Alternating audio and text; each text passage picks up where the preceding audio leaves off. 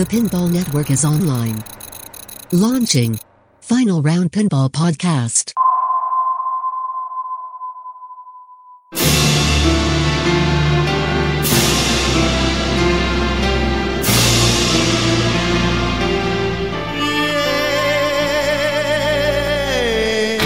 It's player versus player and player versus machine. Welcome to the final round.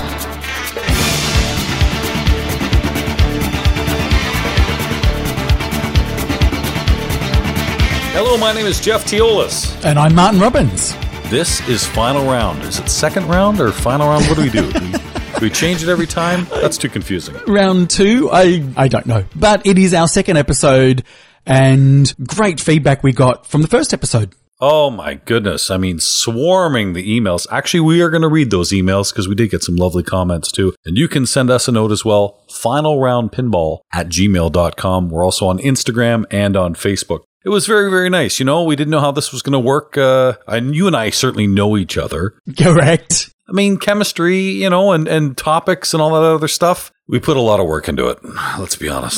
Obviously we, we do. But I think what we've really tapped into is, and most of the feedback I had was from people that are either just getting into tournaments or had been thinking about getting into tournaments. And, you know, the, the main premise really for this show is that we want to promote competitive pinball. And as we said before, it's home competitions, it's competitions down the pub, but it's also the likes of Pinburgh. And people have got a thirst for more knowledge around what it takes to take that first step into playing in a tournament. So I think we've done well there. If you're trying to complete a mode, get a wizard mode, get a high score, you're competing in pinball. That's kind of what this show is all about too. So we've got a big show today. We are going to be recapping what was with the ACS. I know that Martin, you had a good chance to talk with Dr. John Cosson, so we'll get that as well. Yes. We also have Tracy Lindbergh will be joining us because Pinburgh sold out again this past Saturday, a thousand players, and Tracy has some great experience not only as a player but also as a TD for the last couple of years.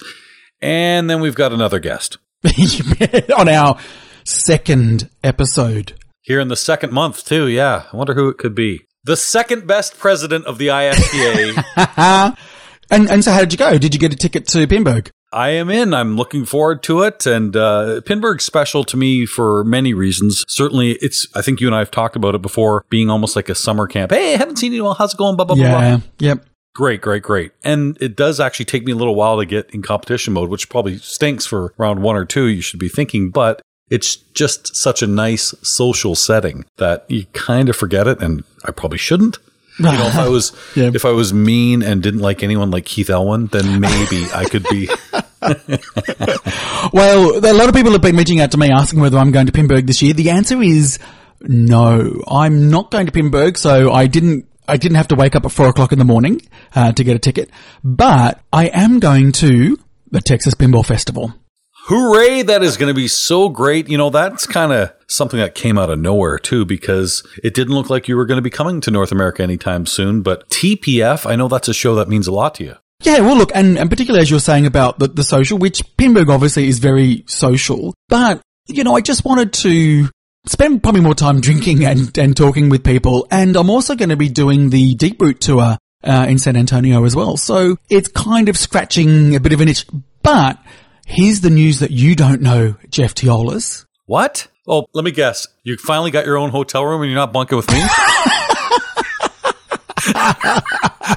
Well, I'm, I'm happy to if, if that's, if that's a problem. no, no, it's great. No, but I- I'll, I'll get you a cot. I'm actually now registered for the Classics tournament at TPF. Oh, uh, that is good because I. okay, I'm not going to say it on this show. I might have called you a few uh, off-color names uh, for not playing in. Nothing worse than chicken, but anyway, it was along those lines. I know that coming to TPF is going to be exciting because you know how many great people are going to be there. You're going to see your friends from Loser Kid there. You're going to see the pins and everybody at TPF, all the great vendors, Yep. the shows, the seminars. It's a wonderful show. I'm glad you're coming. We're going to have a fun six days. My goodness. Stock up the fireball and gin right now. I'm telling you, Texas. Yeah, I'm, I've already started researching how much I can bring into the country, so it will be whatever the maximum limit is. Well, think about it. You've got duty free. I've got duty free as well. Yeah, okay. Yeah, well, Well, We'll see what it is. But yeah, obviously, and we get to, to meet all the other fellow podcasters, you know, the ones from the There Pinball? Network as well. Yeah. Oh, yes, yes, yes, yes. Correct. So Yeah. it'll be good. For me, this is the real just catch up. And, you know, you can spend five minutes talking to somebody or you can spend two hours talking to somebody because there's not that pressure of getting to the next round. Good point. You're going to enjoy the classics. I think you only have eight games to play and uh, best four count. Uh, there are three tournaments that are going on at TPF. There's the main event. I think it's 20 entries. You get 20 plays Sure. and it's maybe your best five games. I'll look that up. Yeah. There's the main tournament, there's the classics tournament, then there's also the women's tournament. And I think there might be kids ones too, but uh, I'm not 100% sure on that. But the vendors, I mean, just the shows that you can see, uh, some memories of TPF for you last year. Last year was actually my first year as well. Okay. Well, a couple of things. First of all, one thing that really stood out was the amount of machines that Stern brought. I think there was like 14 Munsters last year. And there was obviously people from the Munsters show. Uh, Butch Patrick was there. And as you said, like the, a lot of the, the vendors there as well. Chris Franchi was there. So I got to meet him for the first time after speaking to him nearly every day for, for a year. But, but that's what it's about. Again, like Pinburgh, as we were talking about, it's really another form of camp and meeting all these people that you know and certainly enjoy the work that they do. So, yeah, Marco Specialties, I know when the Munsters came out, boy, they really lined up all those machines. And it looks like there's going to be a few reveals this year at TPF. Well, that's true. And I mean, if, if you think about, I mean, it, obviously it was a great show last year, but the thing that was a bit of a stick was that we were expecting reveals and they pretty much happened days after. I mean, I think Black Knight Swords of Rage was the day after and then uh, Willy Wonka, I think, might have been a couple of weeks after. Uh, but this year, I believe we are going to see the next game from American Pinball. Yep. We may see the next game from Jersey Jack. Maybe. That's, mm, maybe not. Um, but Deep Root, obviously, we're going to go through the tour. So I'm expecting that there's going to be something there. Damien from Haggis will be there with the Celts. Absolutely. The homebrews are actually something I really enjoy seeing when I go around to these type of shows. You see it at Expo, you see it at TPF, and and the seminars. I mean, I like being in the tournaments. I don't like being handcuffed, but the nice thing about being limited in the number of plays that you can play in this tournament is you play them and then you've got time off to go Yeah. and, and see everything else. You're not chained to the tournament room. You were talking about the feedback that we had. Some good advice, too, from uh, Kevin Hart, who sent in an email. Really enjoyed the podcast. Thanks, Kevin, for the email. And he talked about being new to competition pinball. So we have to, I guess, remember that there are probably a few of those people listening right now. So we have to be maybe a little careful with our acronyms and phrases that might be common to regular competitors of pinball, but, uh, you know, things like WPPRs and TGP, uh, concurrent playoffs. These are terms that may not really be understood by a lot of people. Absolutely. And, and as well as some of the, the formats of some of the games as well. Like, what does double elimination mean? What is match play? And, and I know that we're going to probably go through that with, um, with Tracy when it's one of the questions I've got for Tracy when, when she comes on. It can be quite daunting. People don't understand. And we've got to remember that just because we've been living and breathing competitive pinball for a long time, a lot of people haven't. WPPRs is a term you'll hear us say a lot on Final Round. So, Marty, what is a WPPR? Well, a WPPR is your world pinball player ranking and not to be confused with WPPR points, which are the points that go into your, your total ranking, I guess.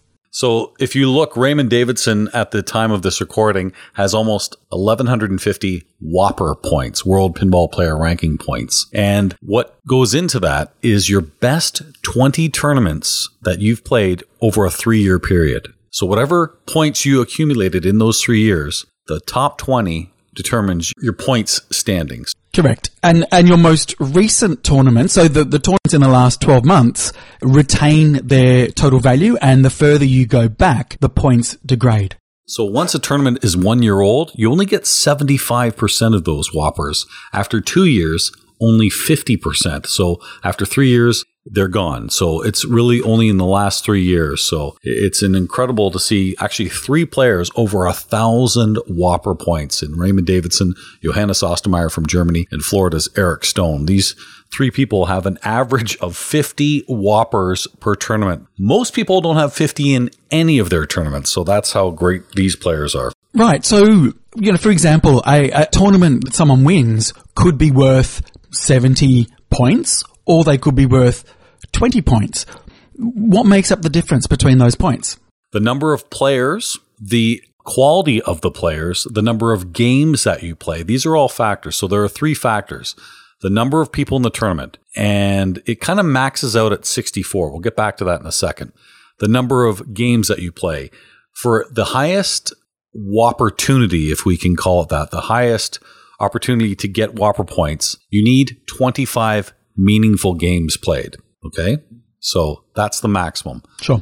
And then obviously where you finish among all those players. Those are the three factors that determine your WPPR points. So when I talk about 64 players, well, wait a second. Pinburgh has a thousand players. Well, what it does is it takes the best ratings from the top 64 players and it uses their ratings as a factor in multiplying the total games played and then, of course, where you finish. So when you have 64 of the best players in the world at Pinburgh, that's going to be worth a lot more. And then certain events like the Open just happened in Indisc, like Pinburgh, like major events, there's another factor. They multiply those points times an extra 50%. So it's worth 1.5. So those are the tournaments you really want to do well at.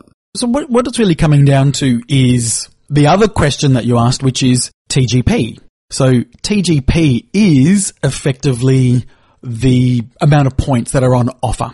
Well, we have that guest coming on, so he can certainly give us a few definitions of uh, what they determine important as far as IFPA standing. So when we get the, um, do we call him default president? I don't know what the, do, am I president elect? I don't know how this works. Uh, when Josh comes on, yes, we will ask him we will some ask of these him, questions. Yeah, for sure. Uh, and and we'll ask him how he gets to obviously explain it to people that have no idea about what it actually means to them. But I guess the thing thing about is th- these are how you earn points. If you go to your first tournament thinking I'm going to get the most amount of points, mm, it may happen. I mean, it is, has actually happened. I know somebody that on their first tournament they won it, and well done. That doesn't happen that often. The point you're really wanting to do is accumulate points over time, and the more you play, the better you play, the more points and greater bounty you're going to receive, and you will just see your ranking increase. Okay. How was your week? My week was really spent working out what I'm going to do with TPF, to be honest. I've streamed as well. Uh, i got to say, well, two things, and Stern related. First one is the Escape Nublar wizard mode that you can now get to on Jurassic Park is just so much fun. And 1.0 code has just been released and, and, there's a whole game there, but I'm just really addicted to this wizard mode. It is just so much fun and you're competing for two things, either the highest score or the shortest time. And it's just a lot of fun. The other thing I got to play Stranger Things for the first time. And Hmm. It's, it's, I heard Mrs. Pin talk about it. yeah, she probably said it better than me. I, I think I'm a bit lukewarm on it. it is what it is. I think the, the, the layout is a bit weird. I mean, yes, it's, it is Attack from Mars. The way things are located doesn't play anything like it. It's an interesting one. That Demogorgon right up the top is so hard to get the ball into the Demogorgon's mouth. And I would have tried it a hundred times and got it once. So, you know, it's an interesting one. It is a tough game. Uh, the code is obviously still very early. Yeah, well, I'll, I'll wait and see. Wait and see. You know, it's so funny. One of our listeners here on Final Round sent us a video of his eight year old nephew playing Stranger Things. But the reason it was a neat video is because Kevin Peterson, thank you very much for sending it in. He was listening to the show and talking about the importance of trapping up to become a better pinball player. You know, we talked last week Yeah. about slowing the ball down. So he told his eight year old to do that. And he did it on Stranger Things, had a clear shot at the Demogorgon. And Kevin, tell your nephew, like everyone else, your nephew missed it. We all miss it too. All right. It doesn't go in that thing. it really does. But you did the right thing. I suspect someone's going to create a new mod with a bigger opening to the Demogorgon. It's a bash toy now. Let's be honest. It is. How about your week? Oh, you know, I I'm going to blame the knee surgery. Sure. So I've played in a couple of events where one was a really important playoff to me. It was the London Ontario Pinball League, the first league I ever joined. It's a casual league. We play once every three, four weeks. We play five games. It's a best score format. So 30 people play. Whoever has the best score would get 100 points. Whoever has the worst would get 10 and everyone else is in between. You play five games, you add them up, you do four nights. You add those up, and that's where you finish in the league. And luckily, I have finished first a few times. Mm-hmm. Then comes the playoffs. So the top half make the playoffs. So I'm sitting first. You get an advantage for being first. You get a few extra wins going into the playoffs. I kick butt in the round robin. I do very, very well. Then the wheels fell off. I'm blaming the knee. I just ran out of gas. Yeah, it's certainly not I with the ran out of gas. running out of gas doesn't really indicate anything related to a knee problem. I'm thinking it's more so relating to the fact that you're now 50. Well, so are you there, young fella, but um, it was Sea Witch. I had to play Sea Witch Uh, twice, and I was like, oh. Are you familiar with Sea Witch? Yeah, very much so. I, I love Okay. Sea Witch, but it's a, it's a pretty terrifying game. So, what do you do on the plunge on Sea Witch? Me, I full plunge, held up the top left flipper, get a few of those drop targets. There are four there to get your first multiplier. I bashed a couple of those, immediately watched it drain. Stupidly, did it again. You know, I thought, oh, that can't happen twice in a row. Yes, it can. What do you do? Uh, I also do the full plunge as well, but maybe I don't do this. Uh, That's what I was saying about it being brutal. It, it's, it's one of these situations where, you know, you really want to try and avoid sideways action on a lot of games. That game is all about the sideways action. So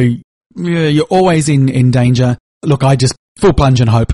You know what it is with me, Marty? I don't know why, but every single time I squeak into a playoff, the pressure is off me. I'm like, okay, Okay. anything I do is a bonus. In a case like this league where I was first and maybe expected to do well, well, that's when all I can do is do worse.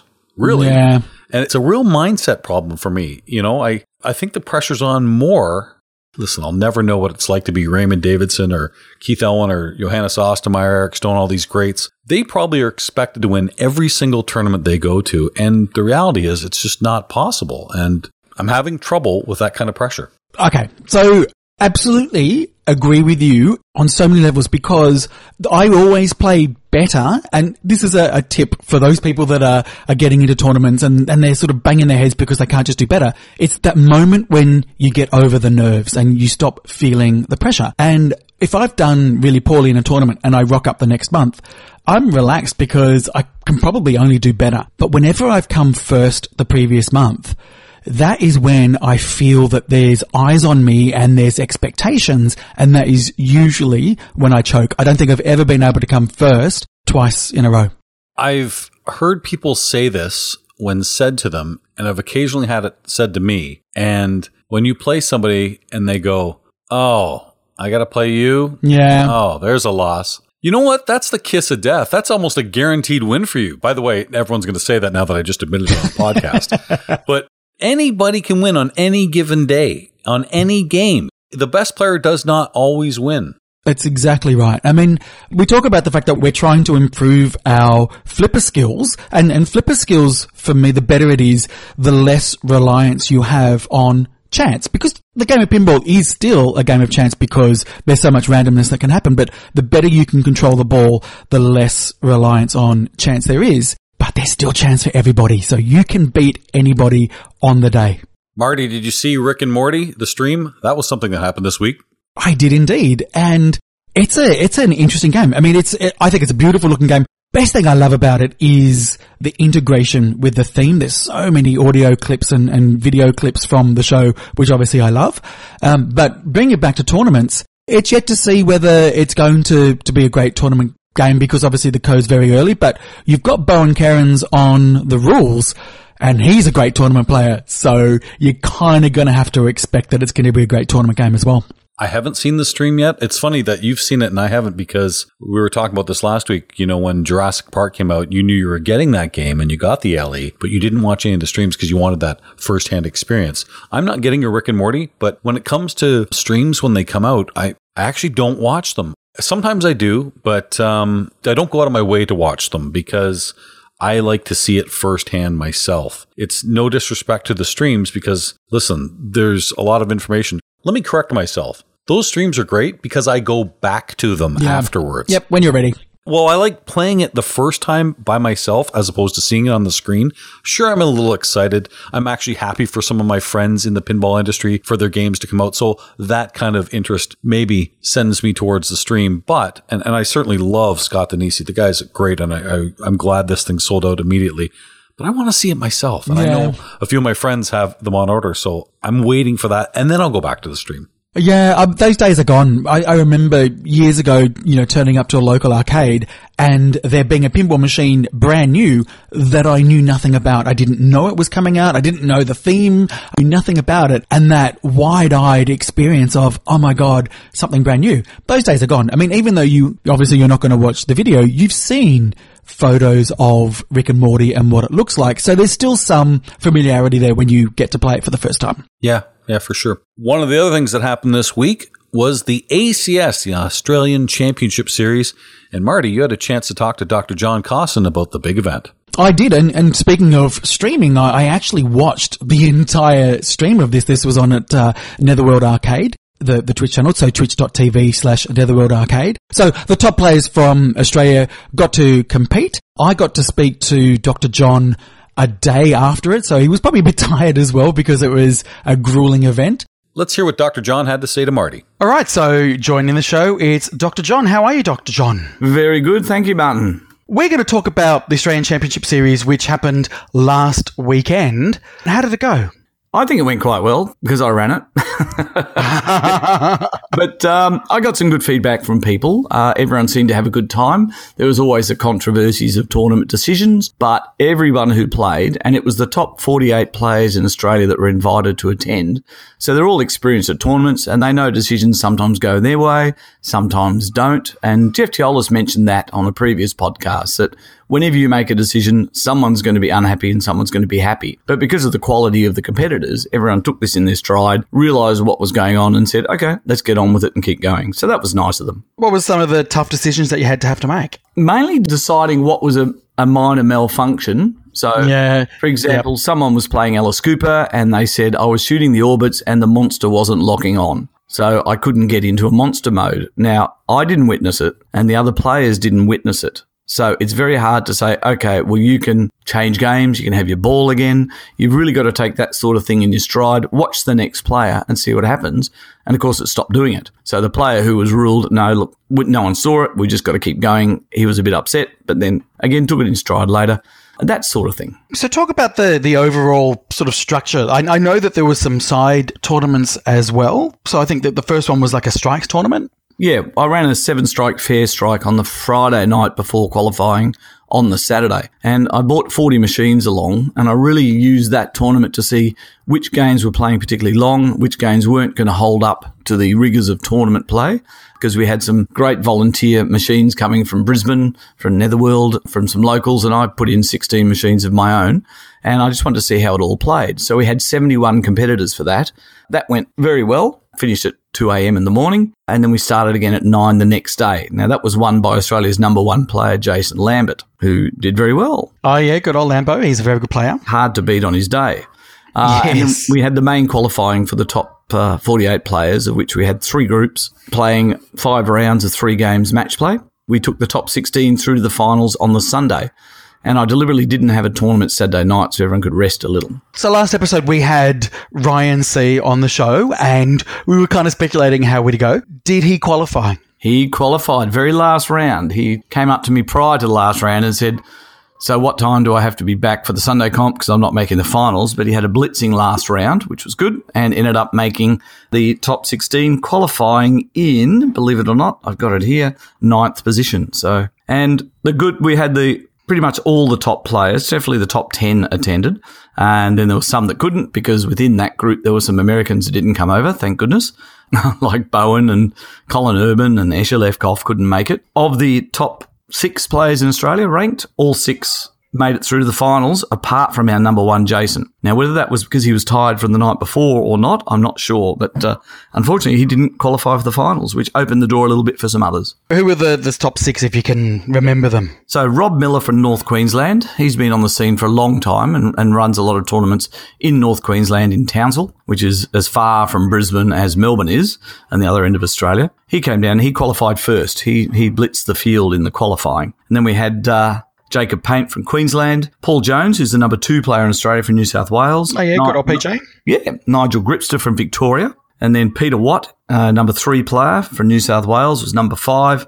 And good old Richard RGR from Victoria qualified Yes. sixth, with Rob McCauley, an ex Australian champion, in seventh. So we had Queensland, New South Wales, Victoria, and South Australia all represented in the top seven. And so we started the finals Sunday morning, and that was a head to head best of five games. Um, sadly, I got drawn in the first round against Peter Watt, and so he knocked me out. In a, I was going to say, I, I know where he ended up, so I'm pretty sure. I took him to five knocked you out. games, so I was proud of that. I got I got congratulated for actually not losing 3 0. So took him to five. And we went through the field. Uh, Richard got knocked out in the first round, which was a surprise. PJ got knocked out in the first round as well. So the doors were definitely opening. Um, and again, Rob Miller from North Queensland was in such good form. First two rounds, he won 3 0. Third round, he won 4 1. And then he got into the finals against Peter Watt. And Peter and Rob Miller battled it out for first, second, and it went to five, as it should. But yeah, in the final series, there were only four out of the 14 matches that were won in three.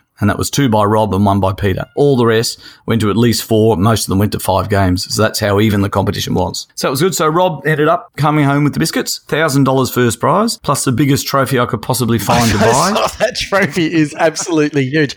I was watching that, and I think it came down to Harlem Globetrotters at the end, which I saw, and everyone was saying as well was playing so brutally. Is that was that your machine? That was my machine, and I was very nasty earlier in the year. I did a playfield swap with a new CPR playfield, so the thing was playing slick. I deliberately turned holdover bonus off. And I put the top saucer on random for the Harlem letters so that you couldn't sequentially get them easy. And uh, yeah, people were having a lot of trouble with it, with its slickness.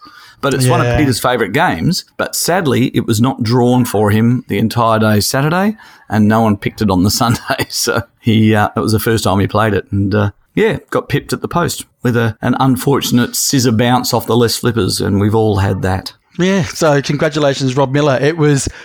As a viewer, I wanted to be exciting. I wanted to get to five games, and it was. And no one was like, even though Rob was kind of ahead on some games, you could never tell right up until the last ball who was actually going to win. That makes a good show. It does. The whole thing's streamed and preserved on the Netherworld Twitch stream if anyone wants to see some of the highlights. Yeah, if you go to twitch.tv slash Netherworld Arcade. So and we uh, thank them for that because it's a it's a as you know as a streamer tough job trying to keep up with games and people, but they did a great Correct. job and uh, we appreciate that. Yeah, it was awesome to watch. And a special thanks to AMD in Sydney for providing sponsorship for all the prize money for that main event. Couldn't do it without them. Fantastic. Now, you know, with this, the show, what we're trying to do is we're trying to get more and more people into competitive pinball, but we're also trying to get more and more people running tournaments.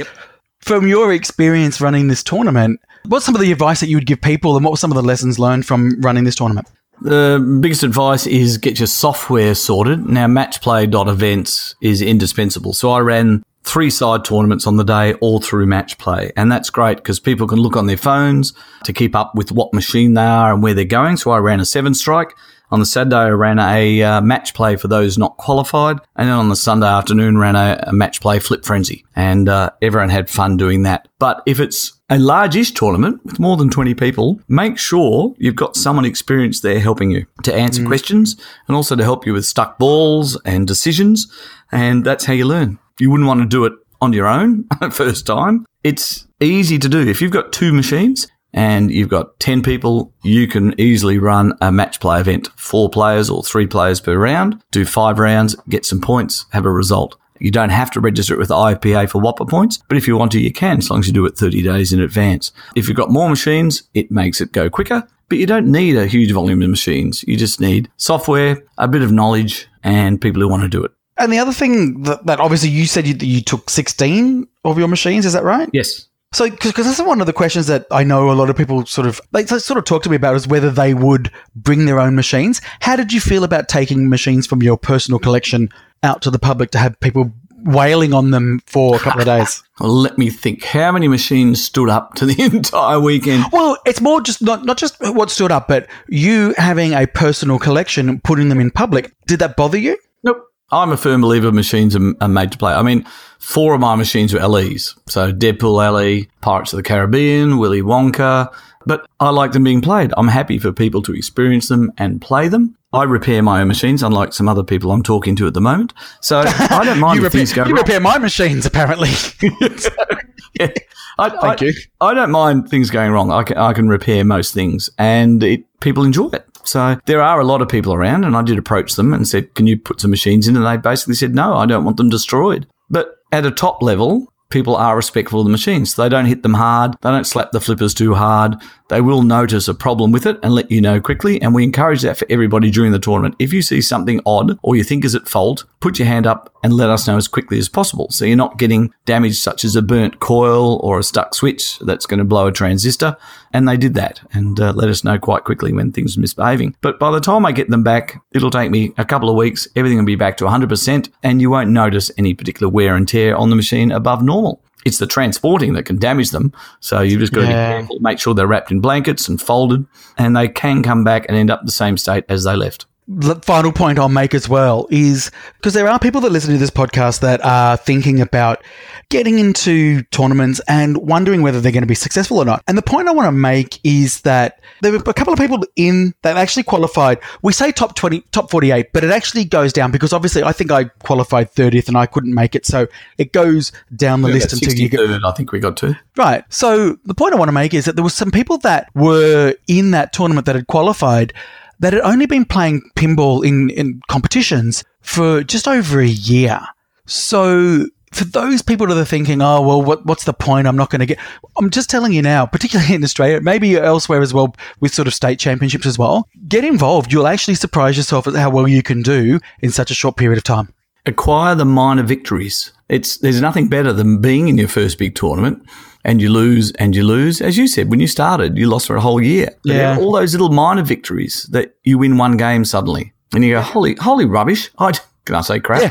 Holy crap! I just well, beat because a top ten Australian player. I'm, I think he's exactly right because it's a year of practice. So Correct. You, one day it's just going to click and bang, there you go, you've got it. and learning. If you come up against someone who's obviously inexperienced and they say, I'm way out of my depths here, I don't know what to do, nearly every top player I know will explain the rules of the machine to the person and say, what you do on this machine is you've got to hit that orbit followed by that ramp, and that's what you've got to concentrate on. And so you learn how to play the machines, you watch what the experienced players are doing, you look at their flipper skills, and you go, when I go home, this is what I want to practice. And you'll never know that. If you're playing casually and not in tournament, you won't know how to learn tactics like that. So Yep. I encourage Exactly. it. And in your local comp, if you've never played one before, go along, learn. People are friendly. People aren't there to demolish you and make you feel bad. That's right. Well, mm, Some are, but for the but for the for the most part, and I've said this before, people really want you to be better. So they will show you the rules, they will show you flipper skills, they will watch you and give you advice. The competitive community just wants you to be better. That's all. They want more competitors to turn up. Correct. It's exactly right. One thing I want to explore in Australia is leagues. We don't have them in Australia. That's Everywhere I go in America, their leagues are sold out with waiting lists. No, I know, and it's a, it's actually Yeah. on. If if we haven't talked about it this episode because we're recording this before we do the other, it's on my topic list. Is to talk to Jeff about leagues, what they are, because yeah, you're right. We don't have them in Australia. Yep. And someone in America said to me a great analogy that imagine being asked to come 10 pin bowling one night and you turn up and say, right, you're competing against the Queensland state champion in 10 pin bowling. See how you go. You won't come hmm. back. You'll never do No. it again. That's right. And just for Jeff, a reminder the event was such a success because it was held in Queensland. Yeah, yeah, we did talk about that today. And he was he was he was wondering whether it was really distracting being in such a place. Well, Ryan spent a lot of time at the beach. yes, he did indeed. Uh, good stuff. Well, thank you so much, Dr. John. I'm glad you ran a great event. I'm glad it was success. It was certainly for me, it was a successful event to watch. Well done to Rob Miller and to everybody that competed. Well done. Thank you. Marty, as you know, a thousand people and many more were bashing their F5 buttons this weekend to get into Pinburgh at ReplayFX, the biggest tournament in the world. We've got a special guest who really knows a lot about that. Well, yeah, and obviously it sold out again, probably in record time. We haven't got the final numbers just yet, but uh, it's obviously the, the biggest event of the year. Well, our next guest is somebody I met for the first time at Pinburgh. I think it was three and a half years ago. And we were playing in the first group. And this is a person that embodied what I want in pinball tournaments in the sense that there was all this excitement. It was fun. It didn't matter win or lose. It was just great to be at this pinball tournament. And that person is Tracy Lindbergh from Arizona, and she joins us right now. Hello, Tracy. Hello. Happy to be here. I remember that very well like it was yesterday, and you were excited. And I think you took pictures of the groups in all the groups that you were in in all your 10 rounds and just really soaking in that experience. Do you remember what that was like back then? Absolutely. And and I actually I think I was very lucky that I was in that group with you in the first round because I was very nervous. And I remember looking at the score sheet and thinking, "Oh my gosh, I don't even know how to fill this out." And and it was actually you who initiated taking a picture of the group. And I thought, "Oh my gosh, this is just as much about meeting amazing other pinball people from around the world as it is competing and trying to play our best." And and uh, so you started it off in a very fun way. I think Oli might have been there from Finland too, if I recall. It was a very good group, lovely people. You know, that first match, Marty, you know this too. That first match at Pinburgh, you're so excited. I mean, you can't ruin your day by having a bad match, but it's just, you want to do so well. And I find in that first round of Pinburgh, you're not really game face yet. You're just kind of still in that social setting. Do you feel that way, Martin? For me, the first game, I was, I was freaking out because I wasn't sure whether I was at the right bank of machines. Was I in the right group? And I was looking around. The, the best thing obviously is that there are tournament directors everywhere that are just willing to help and guide you to where you want to go. And once I got there, it was, it was game face and, and I was in a great group. And again, they also helped me acclimatize to this whole big tournament setting. What made you want to go to Pinburgh, Tracy? How did you find out about the biggest tournament in the world? Well, when I, I started playing competitively in 2014 and became obsessed very quickly. And uh, there were a few people from Arizona that went every single year religiously. And if you asked them, hey, what's the best tournament to travel to? They said Pinburgh, hands down. And so uh, we knew, we knew we wanted to go. And we, so we'd heard about it in 2014. In 2015, we actually got on the wait list and got an opportunity to play. I remember receiving the email and and I sent it over to my husband and I'm like, "Do you want to do this? Do you want to like fly to Pittsburgh?" And he said, "You know what? Let's take that money and buy Star Trek." and I said, "Okay, let's let's buy Star Trek because we let's let's get a little bit better one more year." And then uh, and then in 2016, we were like, "We're all in, going to Pinburgh." So we've been every year since. And for you, why did you think that that was a good introduction for you, that particular tournament on so many levels. So we weren't playing group match play here in Arizona at the time. Almost everything we did was best game. And every now and then we'd do a uh, double elimination head to head, which is a brutally long format. And so I hadn't really been exposed to a whole lot of group match play. And so uh, as an introduction for me to social and competitive, the combination of social and competitive pinball, I feel like Pinburgh was sort of the epitome of that meeting so many people, chatting with them, trying to play your best, but also recognizing that like you can just have a ton of fun while you're doing all of that uh, across the the, co- the course of the day. There are some people probably listening to Final Round right now that may have never been to Pinburgh. They might not have ever been in a competition. We want to invite those people into this podcast. So when you talk about match play, what we're talking about simply is you're in a group of four one person comes first, the next person comes second, third, fourth. That's kind of how Pinburgh works. So if you come in first, you have three wins against three other people. And that's how the scoring goes. It doesn't really matter what the score is. You were talking about Arizona being a best score. So everyone in that group would play Star Trek and whoever had the high score would be in first place. That's how that kind of works. So the match play is really unique. And you talked about people always saying, go to Pinburgh, go to Pinburgh. That's exactly what happened to me. Almost the same time frame. I think I started playing 2014. I didn't get into Pinburgh until 15, but that was kind of the selling point. You know, I think a lot of people, when they hear about competition pinball, do leagues excite you? Do local tournaments excite you? Sure, maybe, but when someone says, uh, this is the biggest pinball tournament in the world, there's going to be over four or 500 games, actually way more than that when you include ReplayFX, and now a thousand people, my eyes came out of my head. I'm like, how do I get in this? We have the same exact path. And I think people listening are probably going to Pinburgh for the first time this year. And, uh, the reason I wanted Tracy on, Martin, is because she has a little inside information too, in that she not only is a great player, does a lot with bells and chimes in Arizona. For the last two years, you've been a TD at Pinburgh. They were looking to expand. They needed some TDs, some techs, and you volunteered. Wow, that's amazing. How come? You know, it, it, it's funny. Uh, I, I met Bowen Kerins. He came to Arizona for something for work, and we got together and played some pinball. And you know, he was kind of getting to know me, learning about. I'd been running uh, uh, my league for a little while now, and putting a lot of time and energy into becoming a really good tournament director. It was a labor of love for me. It was. It's really important to me to be a well prepared, well executed tournament director to take good care of my pinball community. And so I think Bowen kind of saw that in me and he said, would you ever consider being a tournament director at Pinburgh? And my initial gut reaction was no, of course not.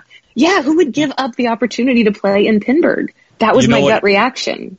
See, my gut reaction would be this guy's got a finder fee. this guy, he's up to. There's some commission going on here. well, the, so the funny thing is, like he he asked, I said, "Gosh, I can't imagine, no way." And then we parted ways, and then I called him uh, not long after, and I said, "Okay." I can't stop thinking about the fact that you suggested that to me. And I keep thinking to myself, I would become an even better pinball tournament director if I had that level of experience. And sure and I, I just, I kept thinking about it and kept thinking about it. And I talked to my husband and I'm like, do you mind if I don't play? And he said, you know, follow your heart, do what you got to do. And, uh, and so then I talked to Doug Polka and he kind of got to know me enough to feel confident in my skills and they brought me on.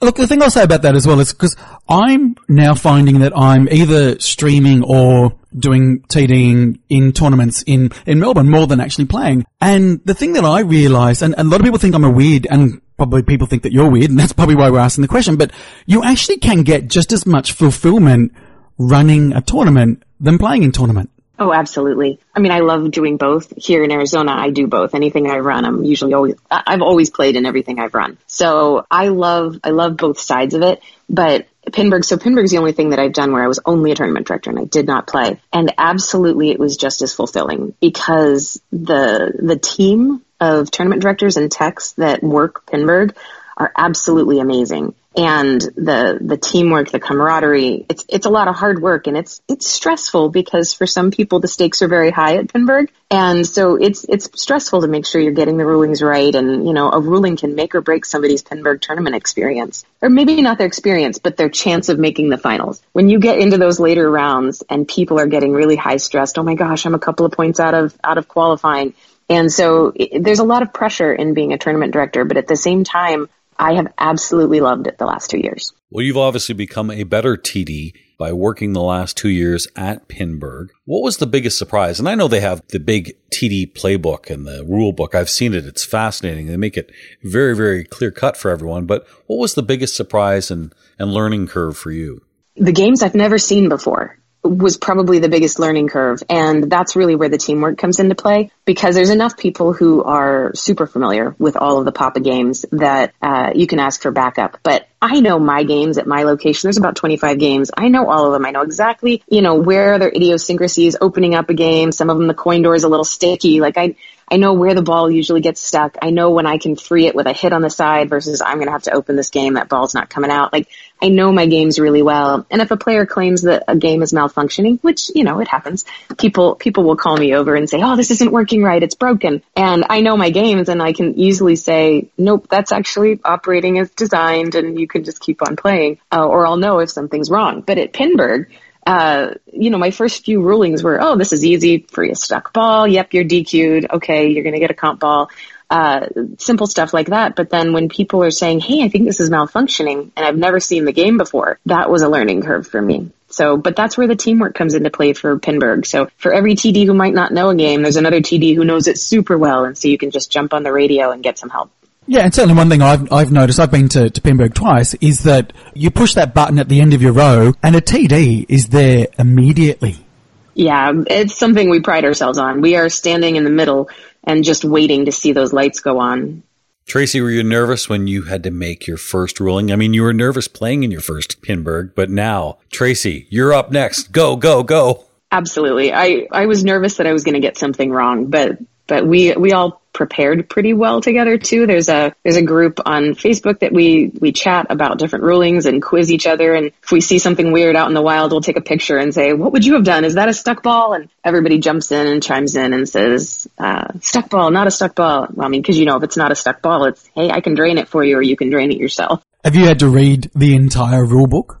Uh, not just read it, but I mean, I read it to think of what question could a player ask me that I need this piece of information for. So both years, I, I would read it every day, like kind of just read through it again, read through it again. Okay. And little things will pop out at you when you're rereading the rule book that you maybe hadn't thought of. And I need it to be second nature for me so that if somebody, something unusual occurs, I can give the answer very confidently. And then if they are confused, I can actually show them in the rulebook. We carry it around so that we can point it out and explain if someone doesn't get it. Because some of the rules in the rulebook are just unfriendly, you know, because sometimes, you know, like you, you play out of turn on ball one and a player might think, well, it's no big deal. Let me just switch and I'll be player two now. And then player three can play or player two can now play on player three. And they think it's no big deal, but that you're not able to be a consistent, you're not able to do consistent rulings when you do something like that. When you play out of turn, you're DQ'd.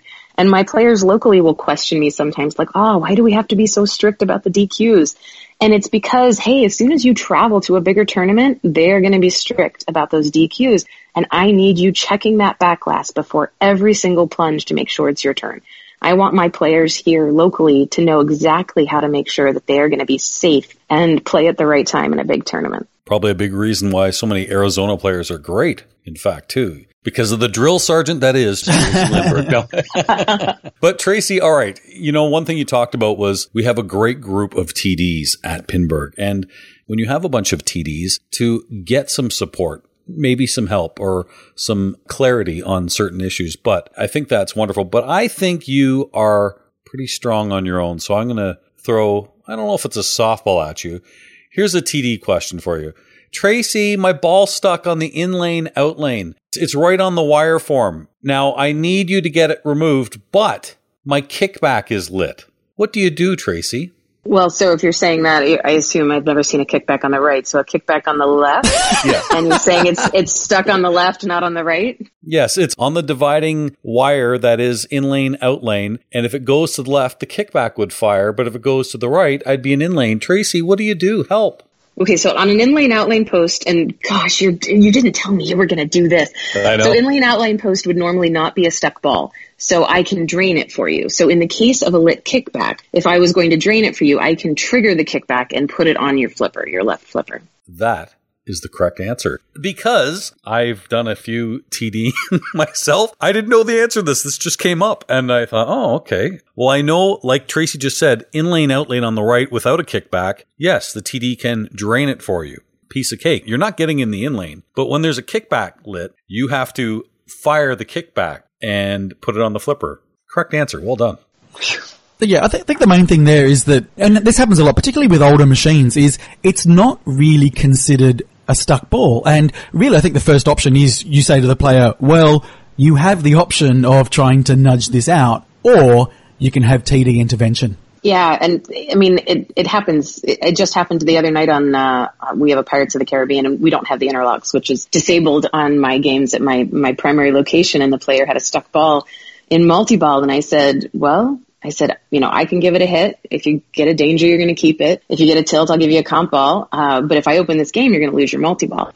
And he chose to hit it. He tilted, and I said, "Well, I told you, like that. That's on you. If you chose to, sure, he, yeah. he wanted to try to free it. I said, all I'm going to do is give it, you know, one hit because when it was stuck there, where it was stuck, I knew it was tough to get out. Uh, if a hit didn't, if one hit on the side didn't make it budge. But yeah, so it's it, sometimes players have to to make that tough choice themselves. Uh, but once I open the game, I'm I'm the one in control, so I'm going to do the what I have to do uh, based on the rules. So, what advice would you give to somebody that's going to Pinburgh for the first time, probably to get the, the most out of the experience? So I- say focus on enjoying both playing so many pinball machines that you may or may not have ever seen before, as well as enjoying the people that you get to meet, get to know them. Because when you come back year to year, you're going to see those same people again. And so those relationships that you start to build at Pinburgh uh, make all of your pinball travels more fun. But if you focus on that, the enjoyment of the experience, I think you're going to have a much better time.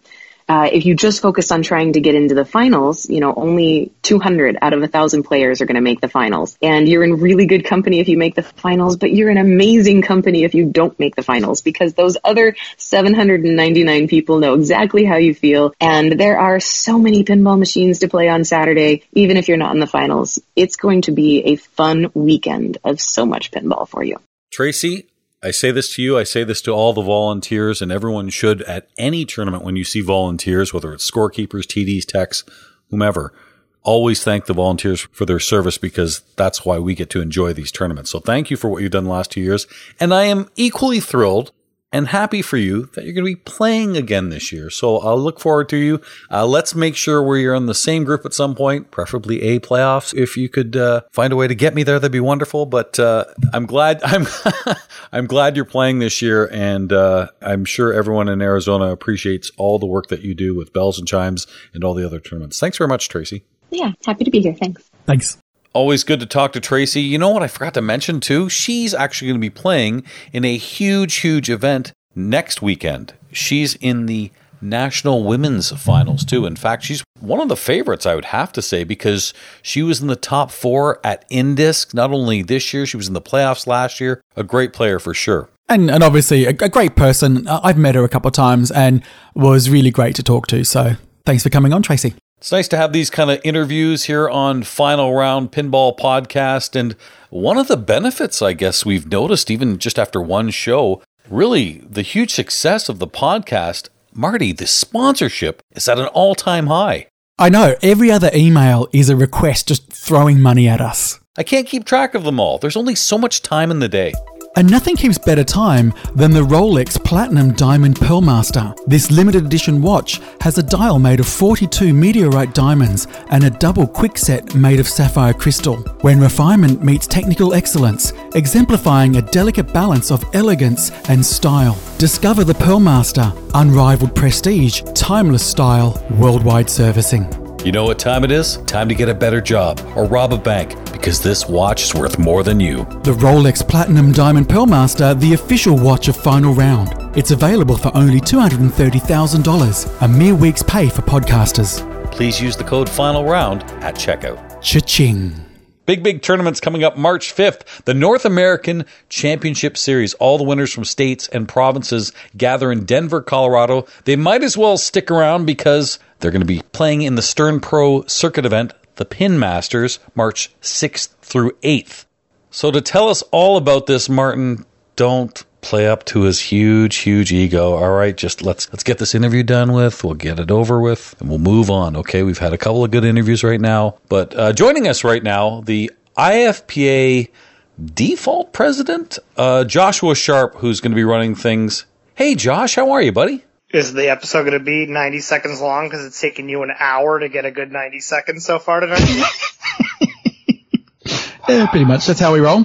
Take seven. Take nine. Take eleven.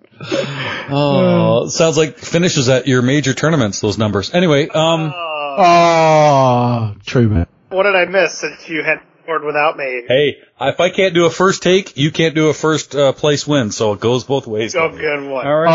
Oh, There you go. Good one. Josh, there are people that have never heard you speak. I don't know how you've been on every single podcast. doubt That's correct. I I'm doubt that very much. Network. Joshua, uh, we want to know about the North American Championship Series and how this has really grown. I know it was the American years ago, but uh, I think Robert Gagnon changed that when he won. Explain the genesis of the North American Championship Series.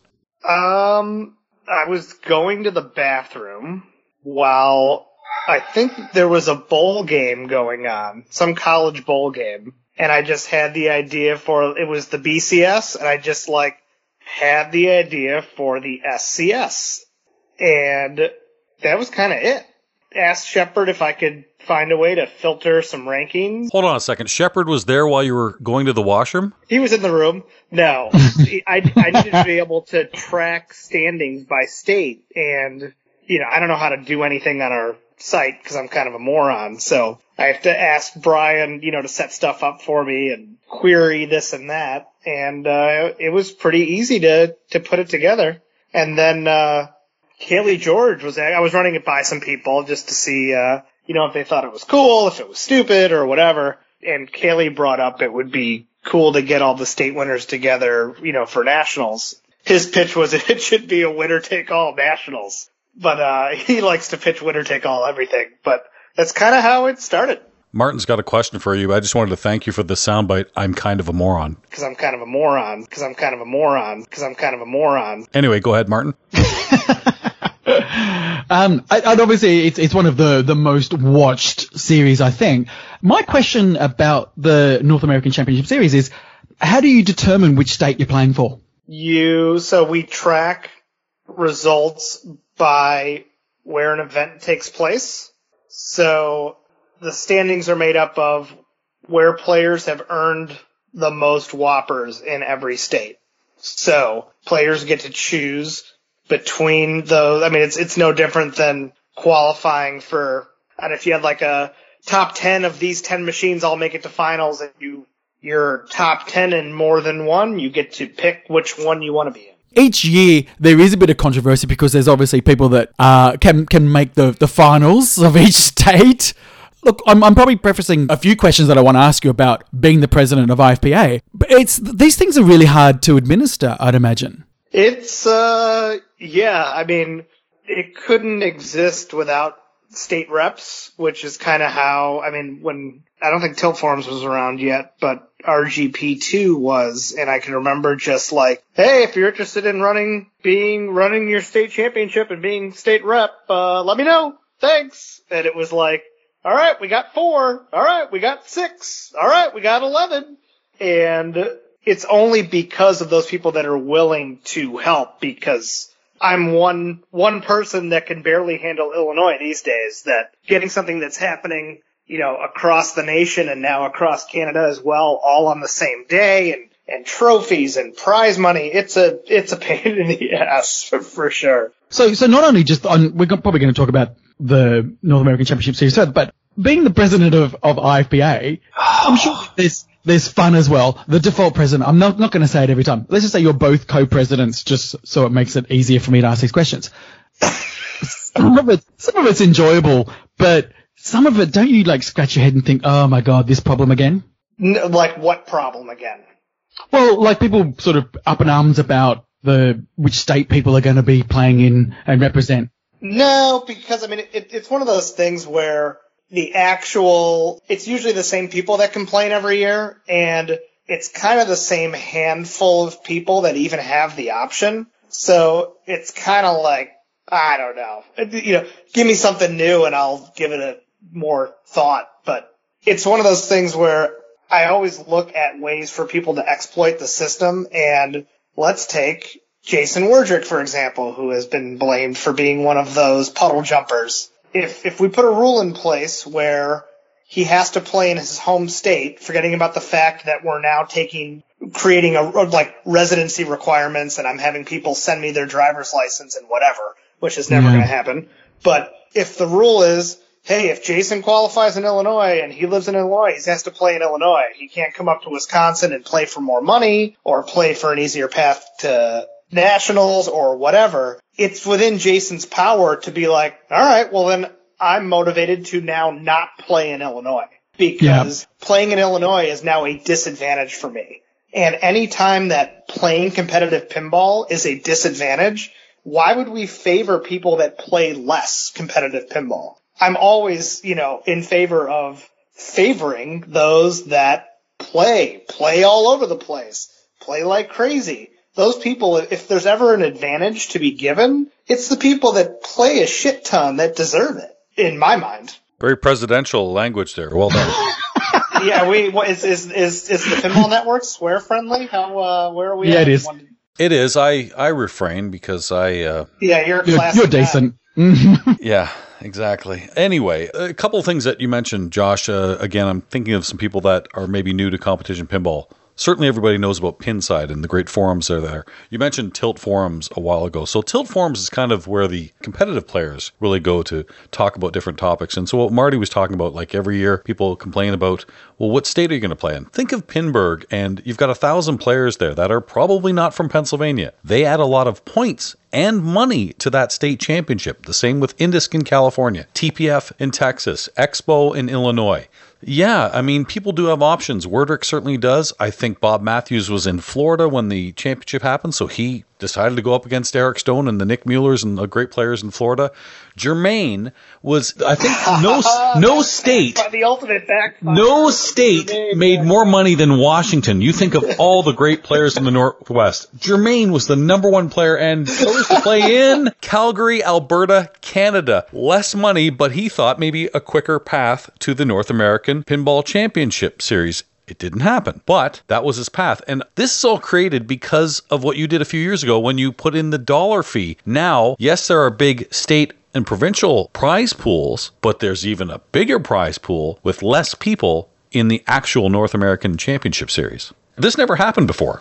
No, I mean back in the day it was uh what, twenty bucks a person and first place in every state got a hundred bucks. I think that was it. And we had I don't know, what if there were fifty states and hundred bucks went it's like a modest prize pool of, you know, five grand and now it's twenty five grand for uh North America's. It's hard to say not say nationals. I gotta I'm, I'm working on that. Actually, it it is nationals. It's just more than one national going on at the same time. Yeah. yeah, says the Canadian. Just say NACS. Is that so hard? Manax. Yeah, yeah, but I like is NACS actually like the day that all the states and provincials happen, or is that the North American day? Fine. NACS finals? I don't know. Yeah, I mean, who knows? Yeah, sure. When you're president, you can decide. well, can, can I ask a question because you, you touched on it? I asked you on head to head, I think it was probably, you know, let's say 18 months ago, and it was too early to tell. And this is about the dollar fee because obviously it was brought in to be able to generate more prize money to promote the states and then the nationals. And at the time when I asked you, you kind of said, well, I can't really tell the benefit of it now we're now 18 months later. What's been the benefit of introducing the dollar fee? And and I say that again because this is Australia's first year that we've got the dollar fee.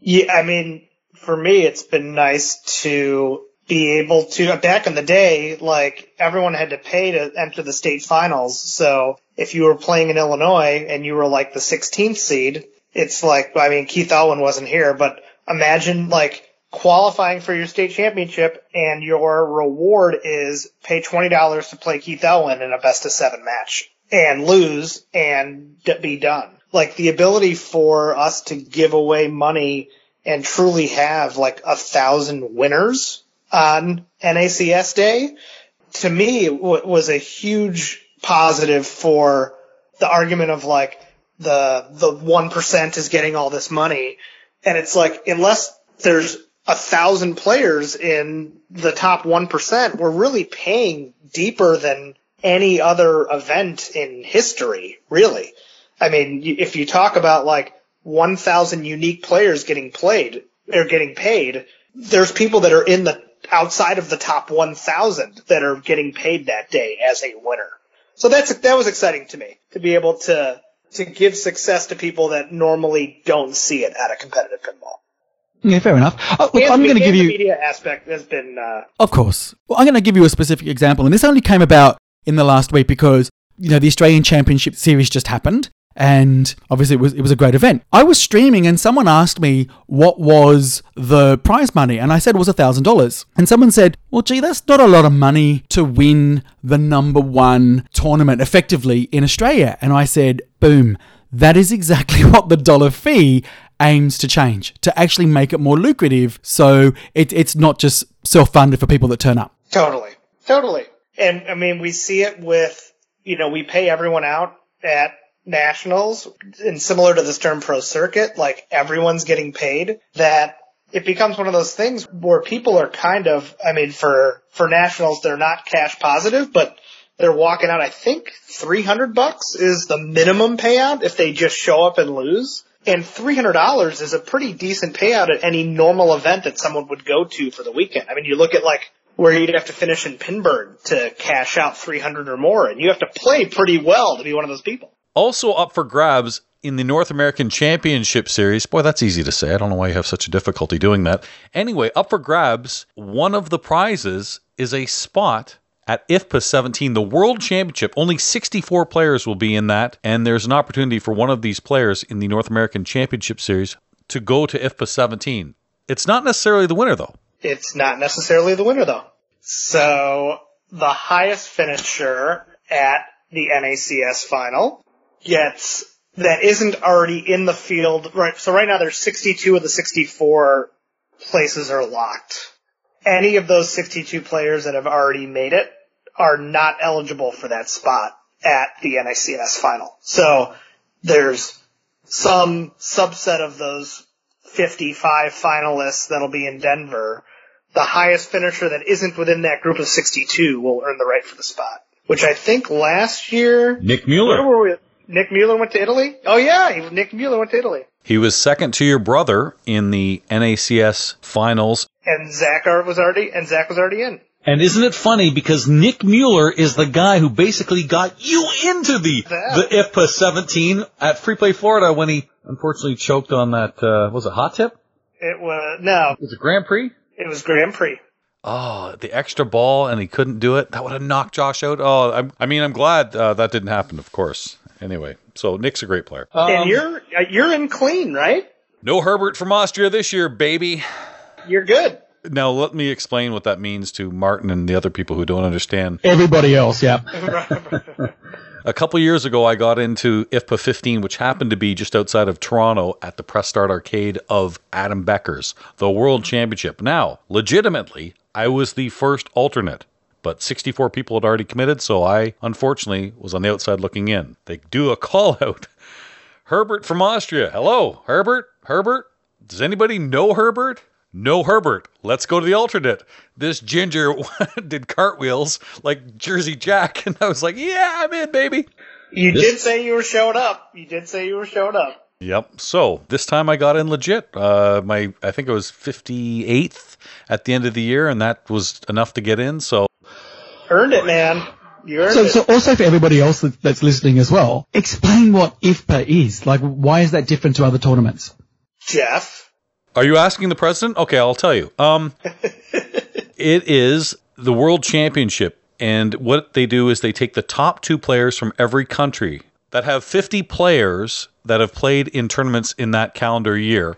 So if you have a country that has 50 players, your country qualifies. They take the top two from every country. They're called country exemption spots. They take two country exemption spots from each country and they go down the list until they fill those two or people say no.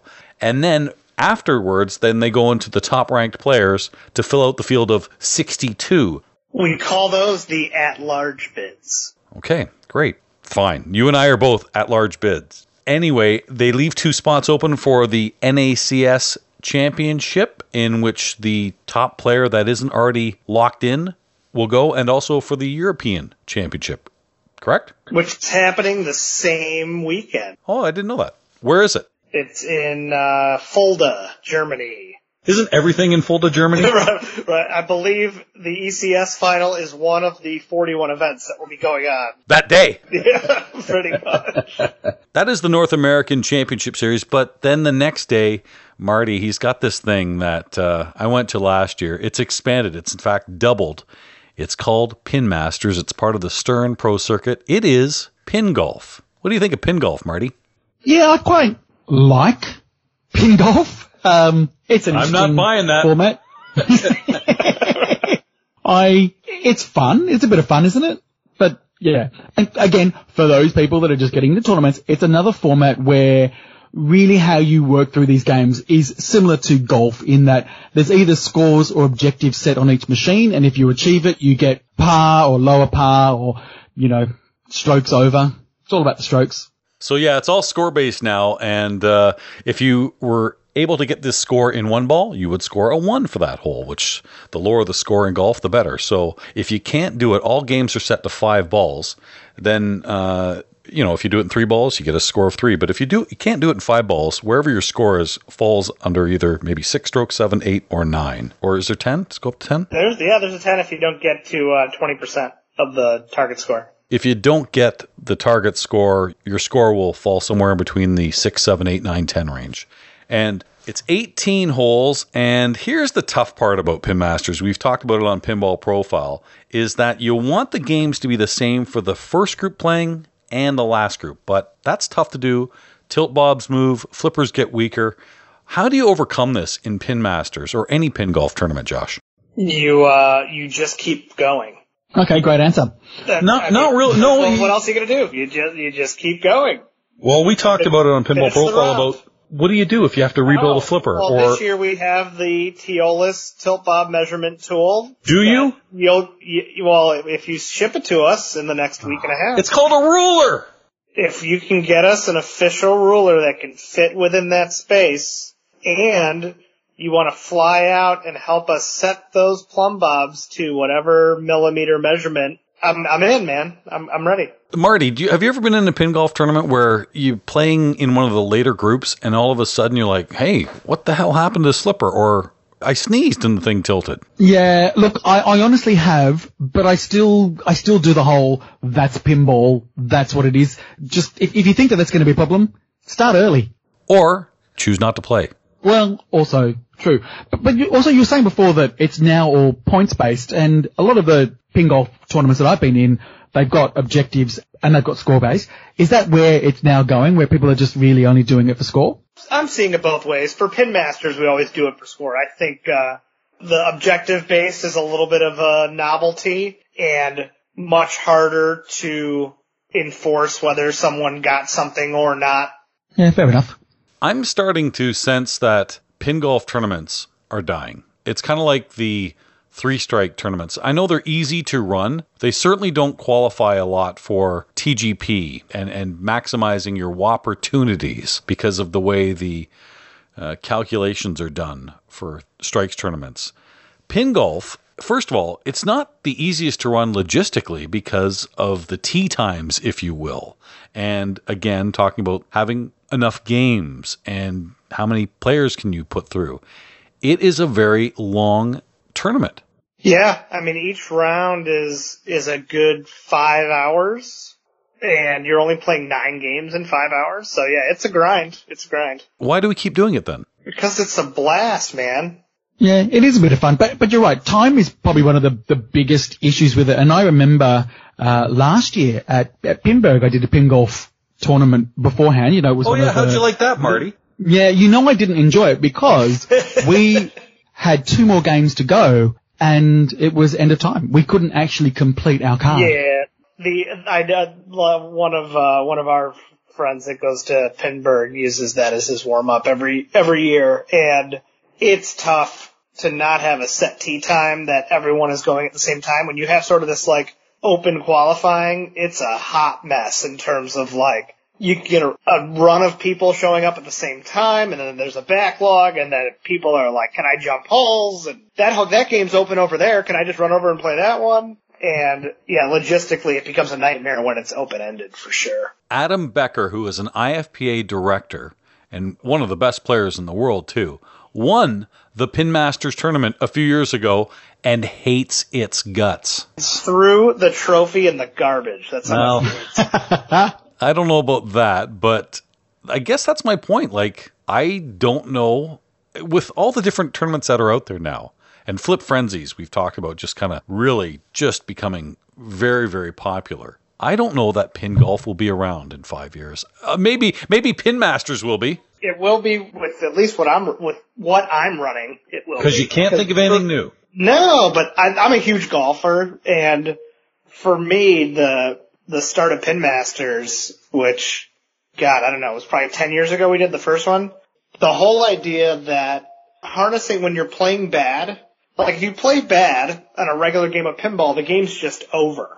And there's something to golf. If you're having a bad hole, get you have to go up to your ball and still play.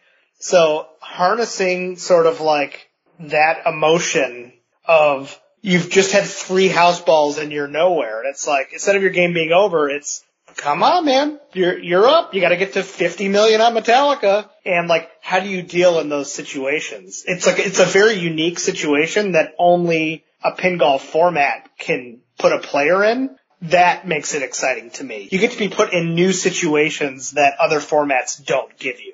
So if you've never played pin golf before and you want to know what the frustrations are like, imagine playing pinball as Jean Van de Velde in the British Open over and over and over again. All right, golfers will get that. Yeah, obviously, I have no idea who that is, but I got it. I got it. That was He had the British Open locked up until he kept hitting the water and hitting the water and hitting the water. And because you have to finish it, he had to endure. And that was the problem with that. And, you know, you can have four hole in ones. Right. What What's great is like a, in a Pinburgh round or a pop round, it's like the worst you can get is a zero on a game for a group, and the best player can get a four or a three. Like I didn't advance one year in the Pinmasters finals because I took a nine in Aerosmith, and it was like if I just played an average game, I would have made it, and I just tanked. And five balls of Aerosmith and not getting anywhere was like this insanely frustrating awesomeness that like I wish didn't happen to me, but it happened to me and that's kind of what it's all about. Marty, forget that Josh is on the line. Are you interested in playing a pin golf tournament? um, Be honest. mm, no. I hope they go away. I like the variety Oh. of tournaments. I actually don't mind playing a pin golf tournament. I might even run one at the CNE this August. I just think they're a dying format because how not because of the joking complaints I made. I just think logistically it's very very difficult to run. And more so, the timing of it is so incredibly hard. All the best intentions, you leave all the time in the world in between holes for players and everything else games just get backed up and it just takes forever. So that unfortunately is I think maybe what Adam's thinking about why he doesn't like those tournaments. It just it's such a grind and I want to play pinball. Whereas different tournaments you can play. We'll see if uh, I was certainly surprised that we filled up all 144 spots. Let's find a way to Uh, sorry, I don't buy that. That's because it's a Stern Pro circuit and these are sought after tournaments. What Stern Pro circuit isn't maximizing people? I mean, I guess. Sure. Yeah. you know, you could run speed runs. Uh, you could run one ball tournaments. They'd still sell out. It's the Stern Pro Circuit, and there's a big carrot that's being dangled in front of you to make the Stern Pro Circuit finals. So I, I don't think it's because of Pin Masters. People are running to this. It's a hot take. hot take, Jeff. Hot take, Jeff. Okay. Well, well, Jeff, speaking of things that are wrong with running tournaments. what a nice segue that is, because a while ago on Pinball Profile, you actually asked a question, what do people not like about pinball tournaments and, and rules in particular? And 372 comments. But you had 372 que- comments, and guess what? I read every single one of them. Josh, did And- you read any of them? I, I, I don't know if I read that. Did it really get to that high? 372. Yeah. December 10th. I certainly didn't read that many. But uh, admittedly, you could probably narrow it down to three different themes that came out of it. Yeah. Okay. Josh, I want to. I think what Marty and I want to do is kind of answer some of the questions that people were concerned about in tournaments. And, and you're the best person to ask this as someone who makes rules. And I know you do a lot with IFPA, with Papa, and, and everybody else, kind of that three headed monster that is the Stern Pro circuit. So the one big complaint I noticed, and Marty, you probably saw this too, was people don't like that you get penalized for coaching. And a good example was I think Harry Jackson was the guy who asked the question Hey, I told somebody that the ball save was on while they were leaving a game, and that was considered coaching because they went back and saved their ball. Your thoughts on coaching and why it shouldn't be allowed in tournaments? For like just my own personal thoughts on it. Well, the head of IFPA, I, I guess, mean, reason. th- there's no coaching because it was in the rules long before that I came around. I mean, it's it's one of those legacy rules for sure. Blaming his dad. My concerns with coaching is slowing the game up. Like, I'd love to have Zach hanging out with me the entire time I'm playing and trapping up and talking and having a great time and he can keep me calm and we can discuss my plan of attack. And the biggest issue I have is I have a Zach. And for people that don't have a Zach, it really sucks for them. And I think you would end up, I mean, I see it at Pinburgh when, you know, we have our group text going on and everyone in our group is racing to bank 48 because someone is still playing. And because of people in my group are friends with Zach and myself, they're getting some great, even in between ball coaching going on. Which is allowed. Which is allowed. I think it would be a huge negative or like, I don't have faith in humanity that people would be openly helping anyone. And I think that could lead to some really weird situations. So if Dave Ponce is playing in bank 48 and Zach and I run over there and we're just standing right up next to him and it's like, all right, Dave, trap up. All right, all right, man, here's where we're going. Here's what you're going to do next. Just make this shot, get the ball back. We'll deal with the next shot later. If we're there to be able to coach him through his entire ball, settle him down, and then, and this is like D division, and then next person walks up and they're all alone and they just dealt with this other guy who got help from the Sharpe brothers I mean, that guy may leave competitive pinball if, if it leaves that negative of a taste in their mouths. What about if a person who didn't have the Sharpes trapped up and said, "Hey, what am I supposed to do?" Big question. If if it's me, I probably help them, but I don't have faith enough in humanity that if if someone, if another high level player's best friend is playing in that same match, like I don't know. Does that person help any stranger? Do they turn around like? Oh man, Amanda, is that you? Yeah, let me. T- you know what? I'd help you, but my wife's calling me, and I'm probably in trouble for something. Like, who kn- who knows how that goes down? I just don't like the idea of it going down. Like, I think it can go very haves and have-nots. And I Yeah. think that could be really toxic. So to answer your question, coaching in pinball is the same as the Houston Astros in baseball. Go on. Right. Garbage cans allowed. Right. So the the two counterpoints I had to that that I read were one was the have and have nots that those people that are already good players are going to have an even more advantage because they're going to have another great player coaching them. The other one, and this is the one that would affect me. I don't, I don't care about that kind of stuff. But the, the thing that would affect me is if you're coaching somebody as they're playing, and you've got somebody playing on a machine next door. That's going to be pretty off-putting to them as they're focusing on playing that game when people are sort of yelling advice at each other. What, what about intentionally yelling wrong advice? it's coaching. It's just Yeah. for coaching. So this is what I came back before when I was talking about being president or default president, whatever it is of IFPA, is that it's really hard to police and control a lot of these things and therefore you've got to make a rule that tries to do the best to control when there's not a TD around. Yeah, and I mean, you know, people are quick to throw out the like, hey, ball save or whatever, and I think there, obviously there's a difference between sort of that reflex, you know, good citizenship rule that just like people can't help themselves, and like I had to deal in Italy with, there were people that were actively talking to each other in a foreign language for like tips on Ghostbusters while the game was going on. And I had to like reprimand the two players from that country who were helping each other out of just like, come on guys, like, is this where we are? Come on, you know better. So it's one of those things where there is that line between, you know, simply yelling ball save and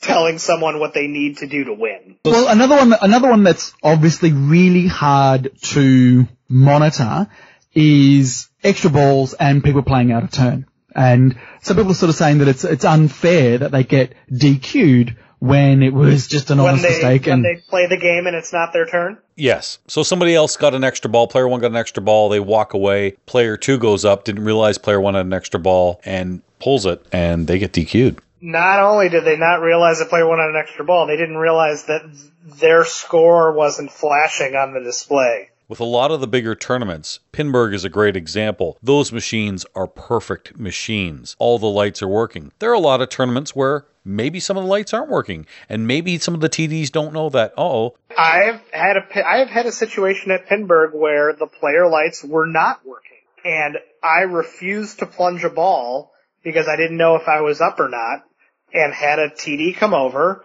and they allowed me to plunge, and if it wasn't my ball, I would not be DQ'd.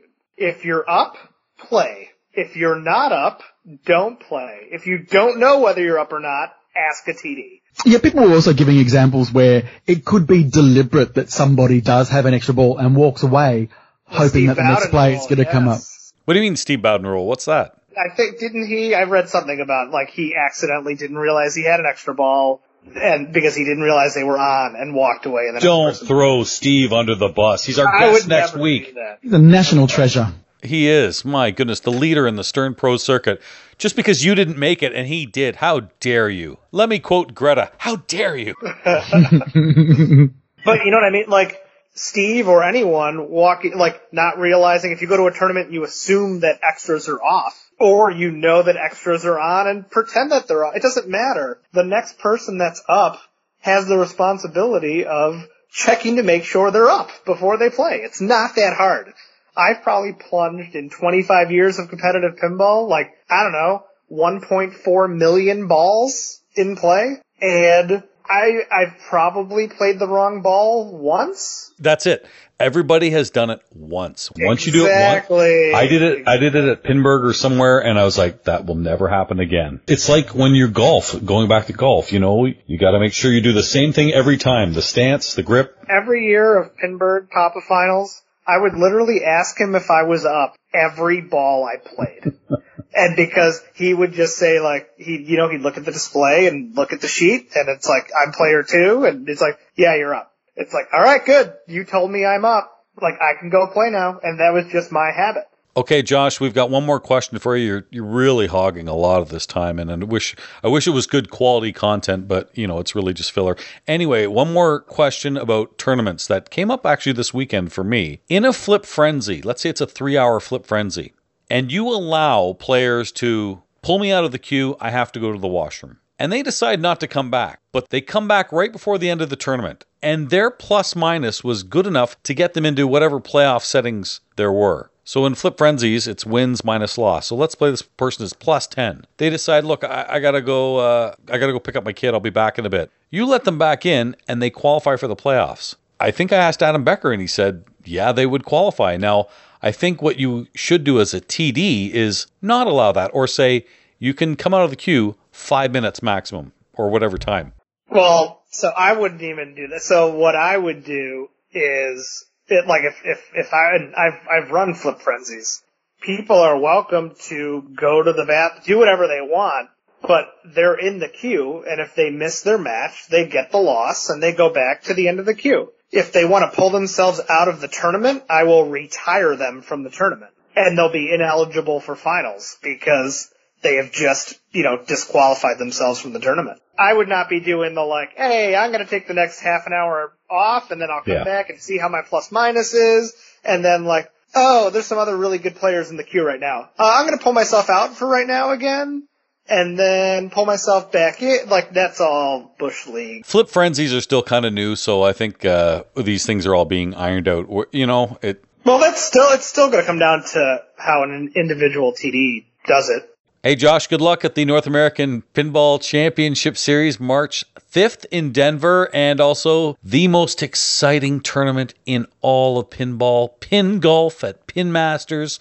Hey, can, wait, hold on. Can I ask a question? Marty, how's the, uh, how's the Australian dollar going so far? Oh, two months in. A month and a half. It's two, it's two months in. Look, again, it was just, just my point. I think it's, it's still too early to tell. I think we will know when we see these tournaments. Oh yeah, I, Next I year? meant in terms of uh, like just the The- the events reception? themselves and the yeah the the uh, the bitching from people. Is there a Wisconsin? Is what you're asking. I don't get that reference. Um, look, it, it's it. I, I followed the feedback when the dollar fee first was introduced in North America, and I would say it's been the same.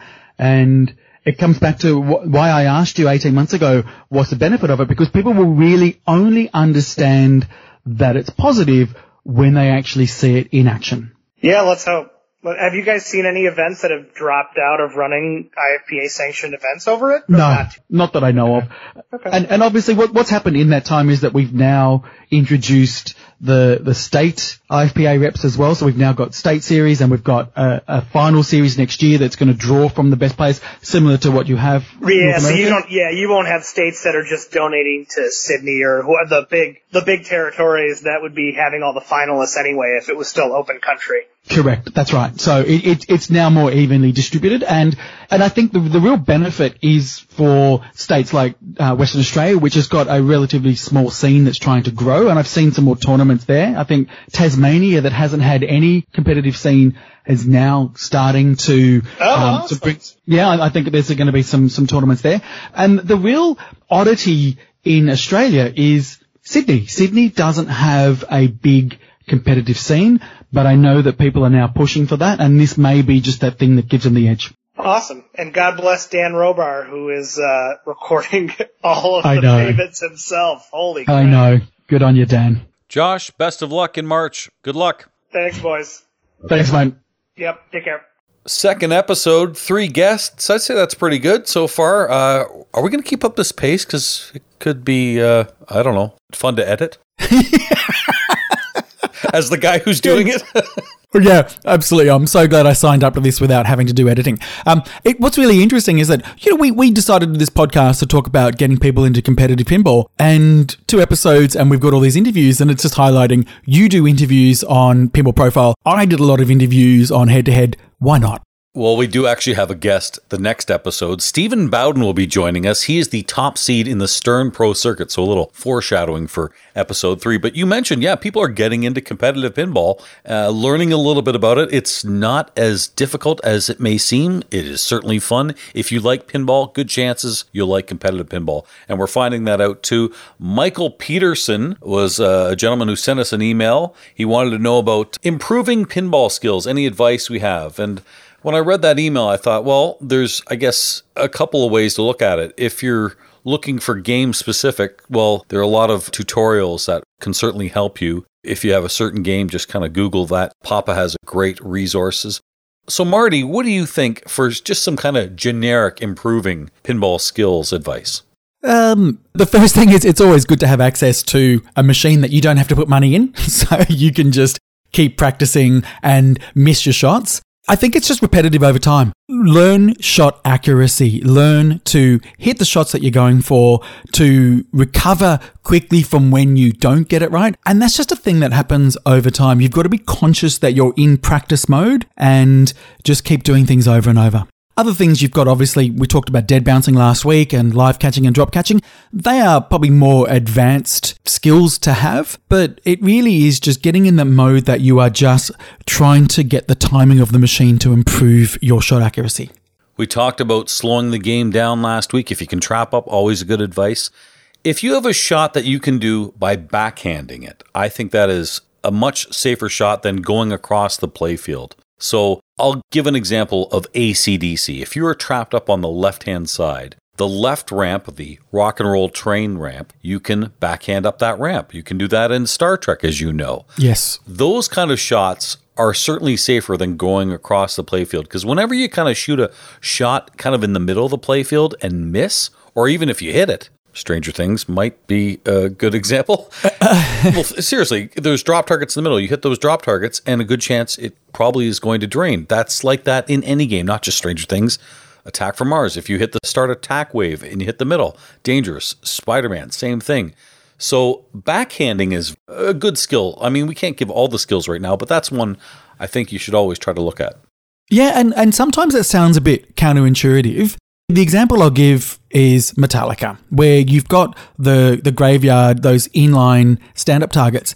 People will often try to go for them on the right flipper, but that angle is really dangerous. You are so much better doing it from the left flipper because the rebound is more likely to come back to the left flipper. Good advice. Thanks for the email, Michael Peterson. Uh, we had an email from Dylan Smith. By the way, there are no dumb questions. Please email us, finalroundpinball at gmail.com. Dylan asked a very simple question. You know, it's a, a question that if you don't know, you ask.